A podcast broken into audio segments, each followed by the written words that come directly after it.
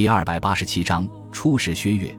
经过三天紧张的准备之后，包括孙百里、杜周南和罗斯柴尔德在内的十三名参政员启程前往重庆。随行人员有刘汉忠率领的警卫连、杨英杰和六名军事情报处特工、四名报务员、孙百里的机要参谋和杜周南、罗斯柴尔德的秘书。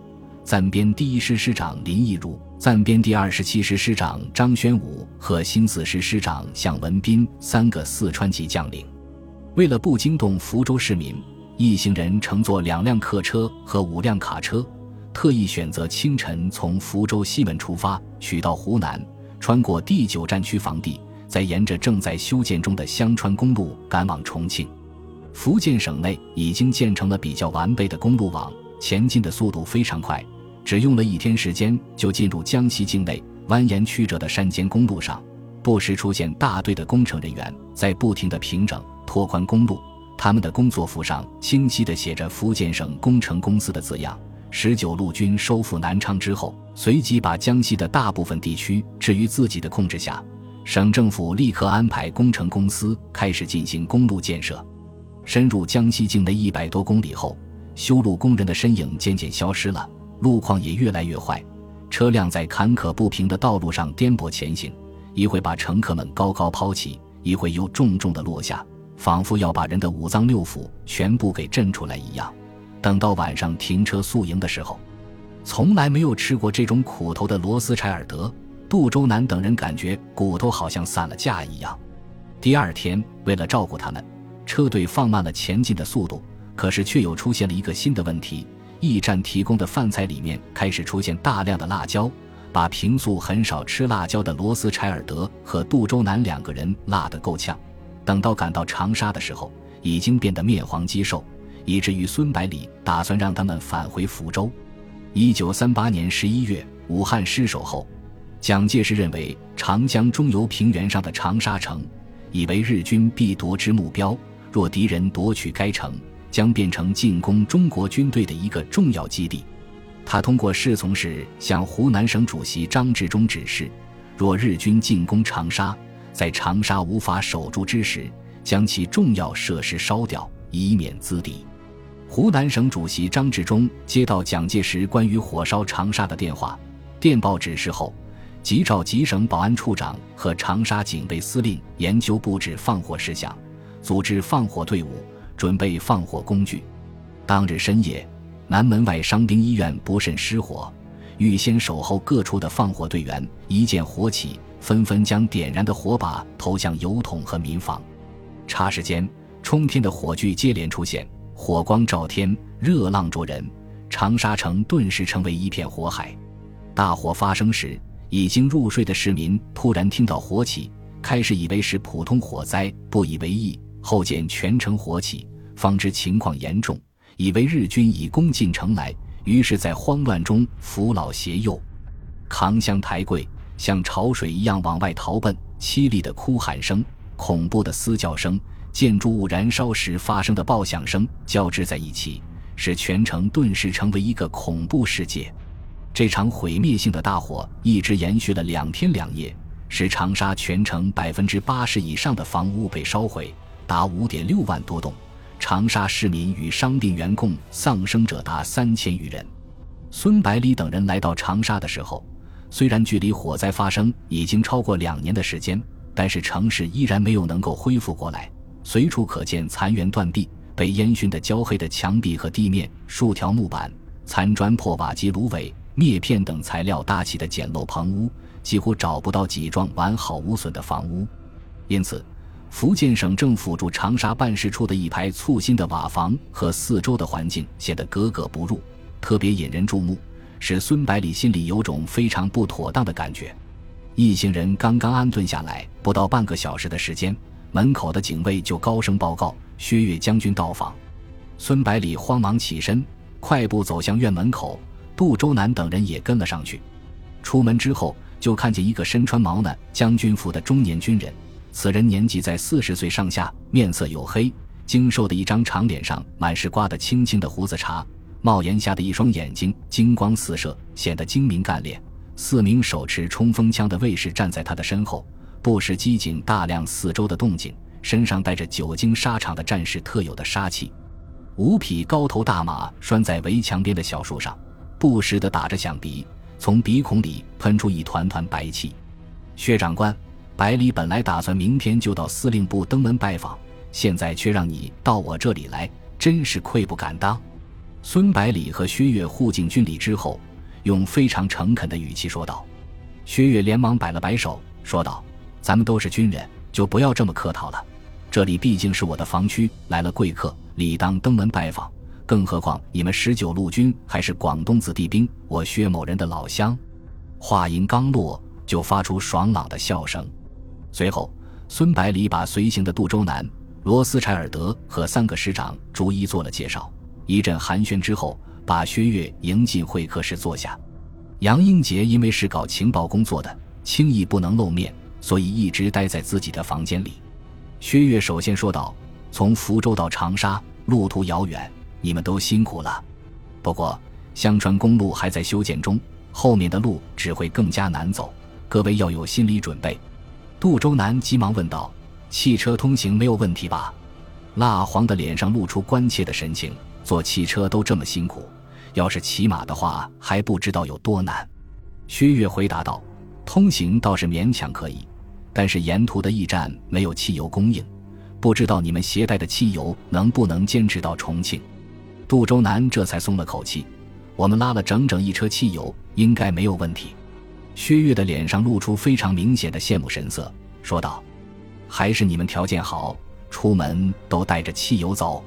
我这里连公军队使用的汽油都已经无法保证，而民用的汽油早就停止供应。”长途客车全部是用木炭和酒精来代替，众人听了大吃一惊，这才体会到后方的艰难。孙百里关切地问道：“那重庆的情况怎么样？会不会稍微好一点？”薛岳苦笑着说道：“只会更差。我的第九战区距离福建、广东最近，进口的物资都要从这里转运大后方，再加上是前线，已经是优先补给了。”孙百里看了看杜周南，见他不为人察觉地点了点头，就主动说道：“真没想到后方居然会这么艰难。薛长官，我们可以每个月支援第九战区汽油和柴油各两百吨，不知道够不够用？”然后他略带歉意地说道：“我们第十九集团军和第十二集团军的机械化程度比较高，还有维持空军以及民用，不能拿出太多，请你见谅。”薛岳却丝毫没有嫌少的意思，反倒激动地站了起来，大声说道：“够了，够了！我只有在进行战时机动部队的时候才用汽车，其他时间全部是用士兵的两条腿，不需要太多。”接着对孙百里连声道谢，然后得意地说道：“只要我的军队调动速度跟得上日军，就有他们的苦头吃了。你们十九路军也就不用再担心自己侧背的安全了。”张宣武好奇地问道。薛长官，你以前的调动速度赶不上日军，怎么还能连续击退他们的两次进攻？张宣武的问题刚好问到薛岳最得意的两次战役，于是非常满意的看了看张宣武，详细解释道：日军每次出动，都不是以歼灭我军的野战军团为目标，而是单纯为了攻占战略要地，从而使我军可以在敌人发动攻击之初就从容部署兵力。等待其攻击，而日军因为习惯于在战区就地征集补给，携带的粮草和弹药都非常有限。我军只要逐次抵抗，待其锐气顿挫，补给困难之后，再集中精锐部队从其侧背发动攻击，就可以轻松击溃之。孙百里点了点头，说道：“薛长官独创的后退决战，天炉战法早已举国皆知，我军也从中获益良多。”薛长官对日军的底细已经做到了如指掌的地步，实在令人钦佩。薛岳连连摆手，说道：“哪里哪里，我这点战绩要是和你们十九路军比起来，简直不值一提。你们不但创造了歼灭日军整个师团的记录，还创造了攻克坚城和跨海作战的记录，不愧为中国第一强军。”杜周南笑着说道：“既然大家都很厉害，就不用再夸奖了。”要不然就变成互相吹捧了。他的话音刚落，会客室里就响起哄堂大笑。等大家的笑声平息之后，薛岳还是步入正题，直截了当地问道：“孙长官，你们这次千里迢迢赶到重庆去参加议政会议，准备向国民政府提出哪些意见呢？抗战的形势异常艰难，可千万不要再闹出摩擦来，做出自毁长城的事。”接着他叹了口气，无奈地说道：“第十二集团军被日军围追堵截的事情，的确是委员长不对，我和陈诚都苦劝过他。”但是他当时不知道听了谁的谗言，硬是不肯调兵。不过这些都是过去的事情了，你们就不要放在心上了。他坐在那个位置上，也有不得已的苦衷。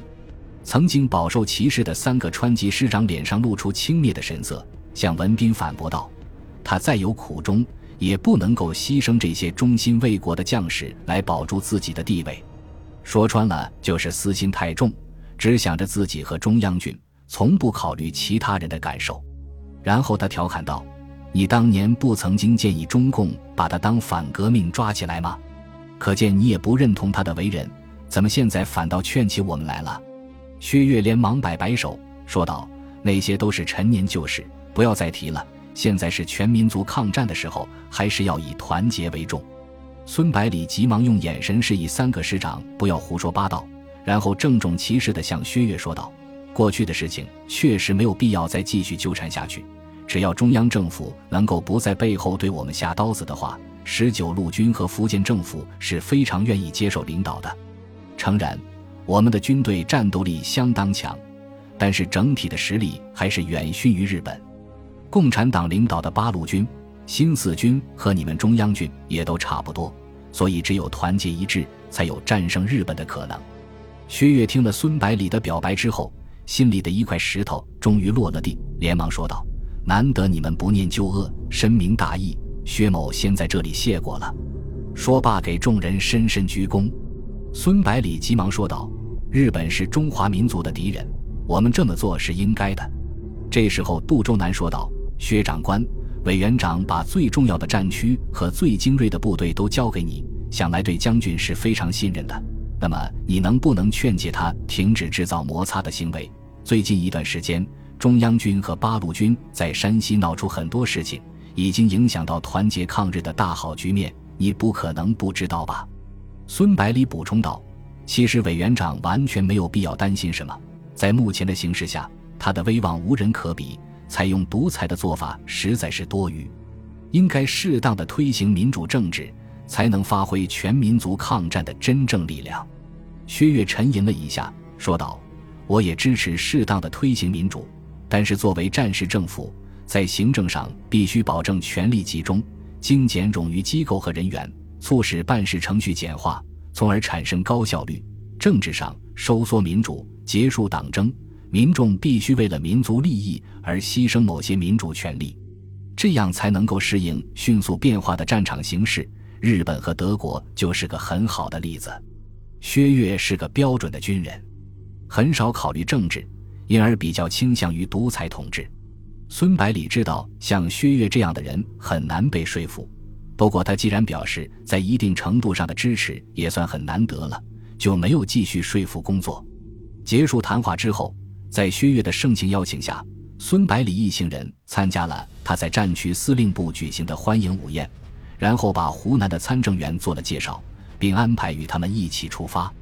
孙百里借此机会与湖南代表交换意见，希望能够争取到更多的同盟，为即将召开的会议做准备。